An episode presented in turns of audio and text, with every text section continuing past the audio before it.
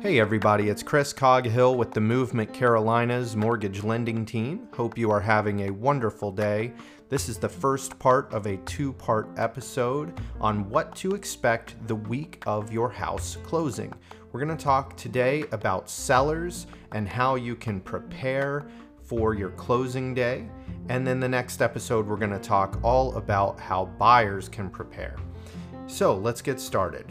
Closing on your home. First of all, it's an exciting milestone, okay? And if you've made it to this point in the process, congratulations.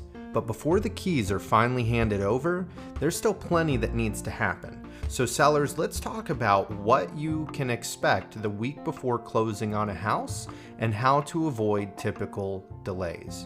So once an offer is accepted on a home, the seller might feel like the hard part is done. But not so fast. The real work is just beginning here, okay?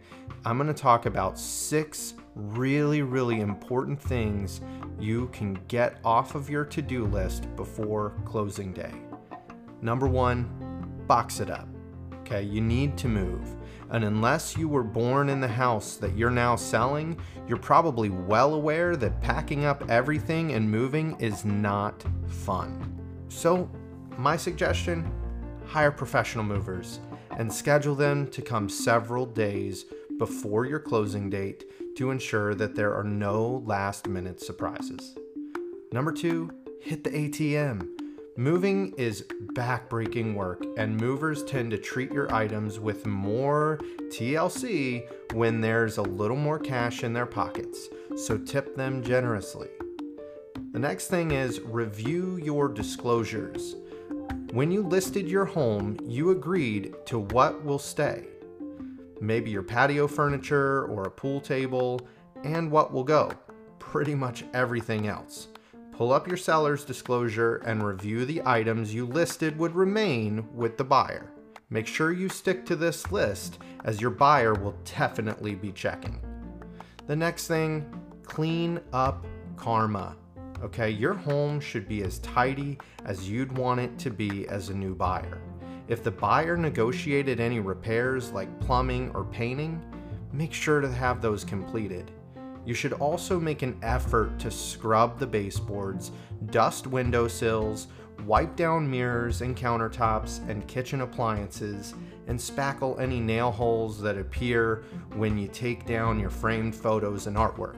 Okay, if possible, take care of some landscaping, like mowing the lawn. If karma is real, someone is doing the same thing for you in the home you're moving to. All right, the next thing, cancel utilities and trash.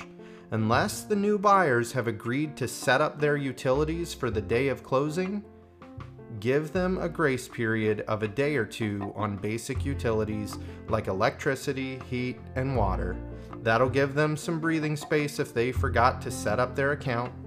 Cancel trash pickups, but ensure all trash is removed from the property before your buyers arrive. And the last thing, leave a blank canvas. We know moving away from your home that you love is stressful, but it's also stressful for the buyers. Unless otherwise agreed upon with your agents, when you leave the house, leave it completely empty. How empty? You should be able to hear an echo, except for a little gift for the buyer, like a scented candle or a bottle of wine. That would be nice to leave behind. If you have any questions or you need any help pairing with a realtor or a lender that's there to help you, give me a call today, eight zero three, four four eight, eight nine two two, eight zero three, four four eight, eight nine two two. Send me an email to movementcarolinas at movement dot com. Thanks so much. Have a wonderful day and talk to you soon.